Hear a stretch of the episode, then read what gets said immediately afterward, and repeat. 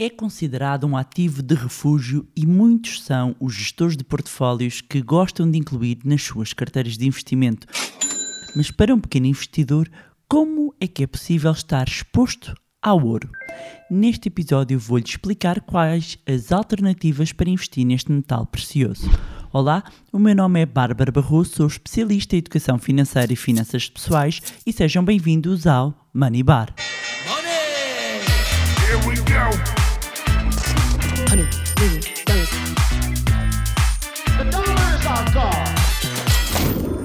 Olá, meus amigos, como é que vocês estão? Espero que estejam bem e com saúde. Pois eh, no nosso magnífico podcast Money Bar, eh, hoje vamos falar de ouro. Eu achei que era uma boa altura, sobretudo porque no outro dia estava a falar com uma pessoa eh, que não sabia muito bem quais é que eram as alternativas que existiam para se investir neste metal precioso e porque, confesso, eu tenho um carinho especial por esta commodity. Porque a verdade é que quando eu comecei, há uns 16, 17, 17 anos, mais. Assim, mais uh, afirmadamente, um, acabaram por ser os primeiros ativos sobre os quais fiz análise, ou seja, commodities e também petróleo e soft commodities agrícolas e mercado cambial todos os dias a olhar para a Bloomberg, todos os dias a ver fechos e cotações. Ah, bons tempos. Então vamos aqui focar-nos hoje no ouro e dizer que, historicamente, o ouro é um ativo de refúgio por excelência. E ao contrário de tantas outras commodities, um, o ouro uh, e outros metais preciosos uh, não são consumidos, como por exemplo o petróleo, o carvão, produtos agrícolas, que são, uh, no caso, produtos agrícolas designados como soft commodities. Pelo contrário, são armazenados e no limite, um, extraindo todo o ouro, não é? Uh, todo o ouro que foi extraído até hoje pode ser reintroduzido no mercado a qualquer momento. Uh, e o valor desta matéria-prima é reconhecido mundialmente até pela sua facilidade de conversão em dinheiro e por ter também aqui uma função anti-dólar, quase, entre aspas. e, e porquê? Porque como é cotado em dólares, se o dólar perde valor, o, o valor nominal em dólares do, do ouro, neste caso, não é? Irá subir, ou seja, irá preservar o valor real do ouro. A verdade é que com a propagação da, da pandemia, não é? Da Covid-19, que como o nome indica, apareceu em 2019, mas acabou por ser durante o ano 2020 que uh, se disseminou aos quatro cantos do, do mundo, acabou por haver um aumento do uh, apetite por este metal precioso, ou seja, sendo um refúgio, sobretudo um ativo refúgio em períodos de crise, quando há algum tipo de instabilidade, e depois nós tivemos aqui uh, a queda abrupta, o bear market, em março de 2020, uh, naturalmente depois começamos a assistir aqui a um, digamos, a um virar, não é? Um shift uh, para, para os metais preciosos, nomeadamente para o ouro. E há um ano, há um ano, eu fui ver quanto é que estava a cotar o, o, ouro há um ano, exatamente há um ano, por volta de fevereiro, nesta altura em que estamos a gravar este podcast, estava a cotar a 1650 dólares por onça, depois chegou a passar a barreira dos 2 mil dólares por onça em agosto de 2020 e agora está a cotar uh, ali à volta dos 1800 dólares por onça. Eu agora estava aqui a pensar um, no, e a lembrar-me de uma frase que é muito interessante do, do JP Morgan e que ilustra bem aqui a importância que, que o ouro tem. E a frase é: O ouro é dinheiro, tudo o resto é apenas crédito.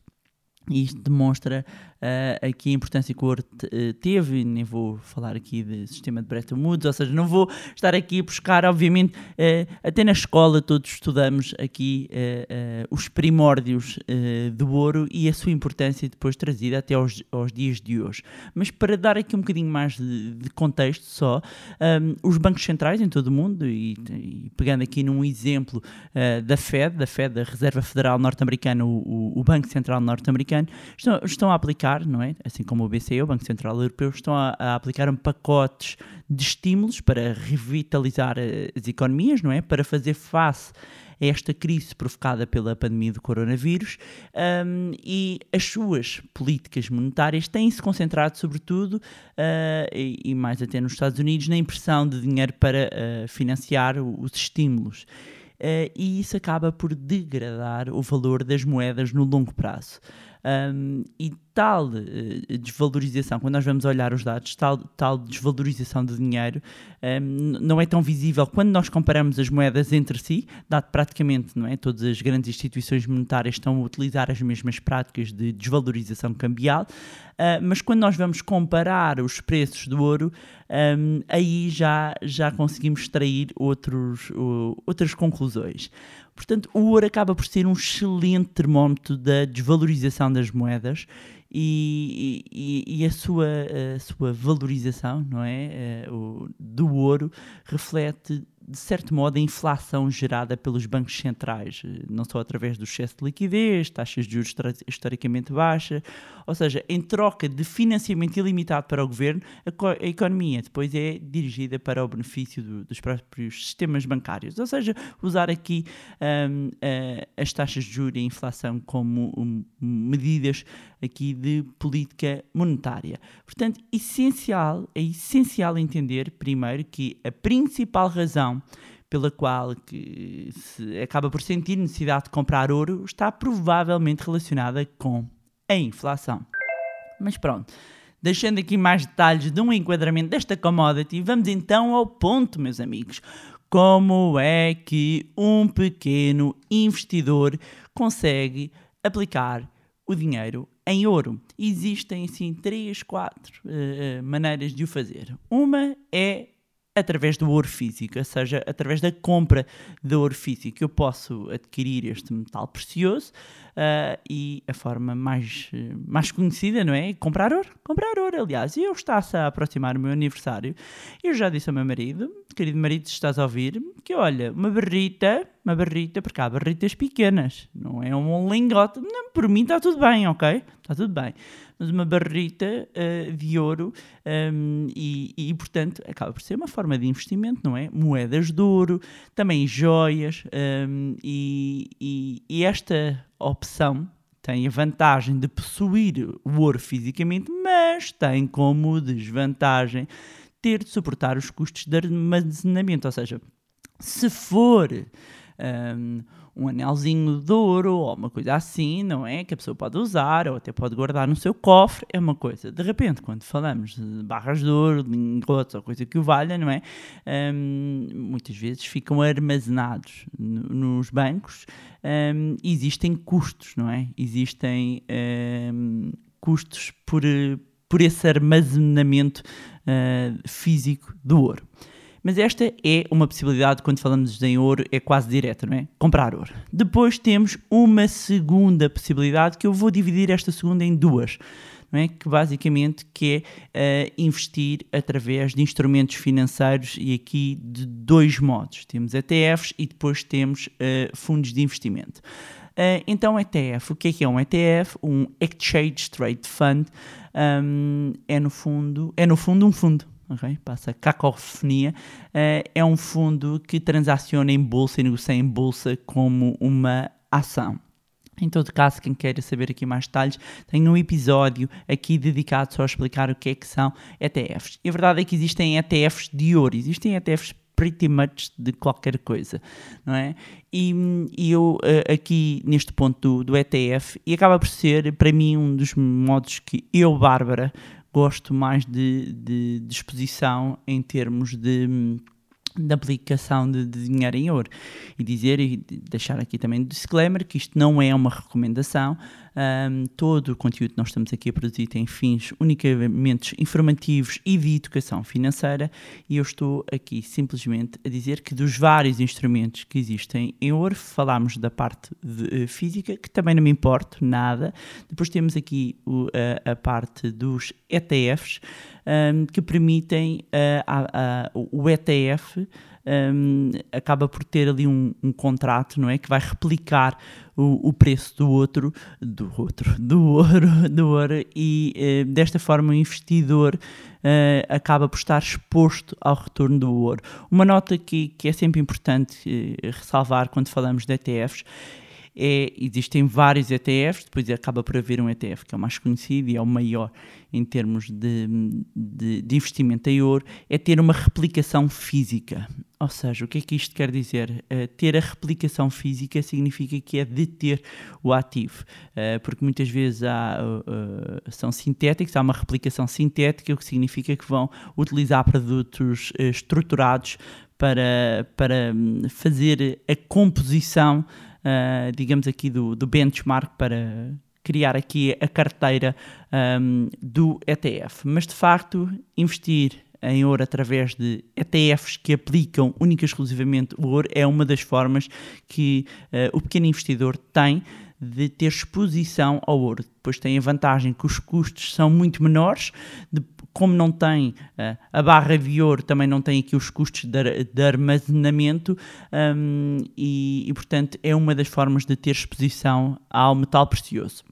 Outro, outra forma, que é o que eu estava a explicar, que é um desdobramento, é o 3.2. Há o 3.1 que eu estava a falar, 3.2. 3 não, 2, não, exatamente, 2. Primeiro físico, segundo Uh, é, são instrumentos financeiros. Dentro destes 2.1, uh, o ETF, 2.2, fundos de investimento, ou seja, fundos de investimento que têm uma estratégia baseada neste metal precioso. Qual é que é a diferença?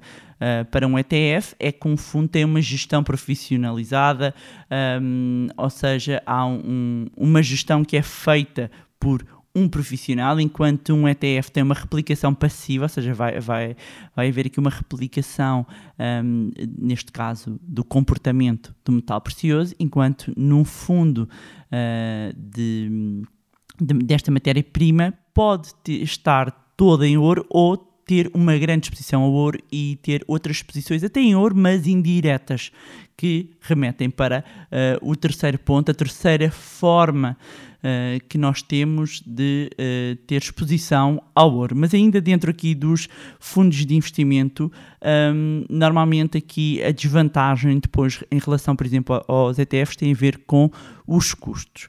Depois, terceira possibilidade que temos para investir uh, em ouro e para estar exposto à evolução do ouro são ações de empresas cotadas do setor uh, de ouro. Ou seja, uma das alternativas é ter uma exposição em empresas ligadas a esta indústria. E estamos a falar do quê? Da, da parte das minas, da parte da produção, um, e, e, acaba por. porque há uma correlação direta, não é? Porque são empresas que estão ligadas uh, uh, ao metal precioso, portanto, a sua evolução e o que se passa com este metal precioso tem uh, necessariamente implicação nas próprias ações, no próprio preço um, das ações. E esta aposta, digamos, pode ser feita também através de ações diretas ou através de fundos de investimento que um, estão expostos ao setor. Portanto, recapitulando, investimento direto, depois através de ETFs, através de fundos de investimento ou de empresas que estão expostas ao setor. E pronto, era isto que tinha para vos trazer em mais um magnífico podcast de finanças pessoais, Money Bar. Um, e dizer também uma coisa: fiquem atentos à newsletter do Money Lab porque vem aí novidades espetaculares em breve. Trust me, já sabem quando eu digo isto, meus amigos, vale a pena. Vale a pena. Portanto, subscrevam a newsletter porque haverá novidades muito em breve. Aproveitar para como sempre, não me canso de agradecer o vosso feedback. Já sabem que podem também acompanhar-nos Facebook, Instagram, também no Clubhouse, não é? Uh, fizemos umas experiências no, no Clubhouse. Um, eu vou deixar também aqui o, o link uh, na descrição. Não se esqueçam de juntar-se ao nosso grupo no Telegram e de subscreverem a nossa newsletter. Um, mais uma vez, também não se esqueçam de subscrever o podcast onde estiverem a ouvir, deixarem uma avaliação no iTunes para que mais pessoas tenham acesso a conteúdos de literacia financeira e se gostaram do conteúdo e acham que vai ser útil a outras pessoas, partilhem. Quanto a nós, encontramos-nos no próximo Money Bar. Here we go. honey,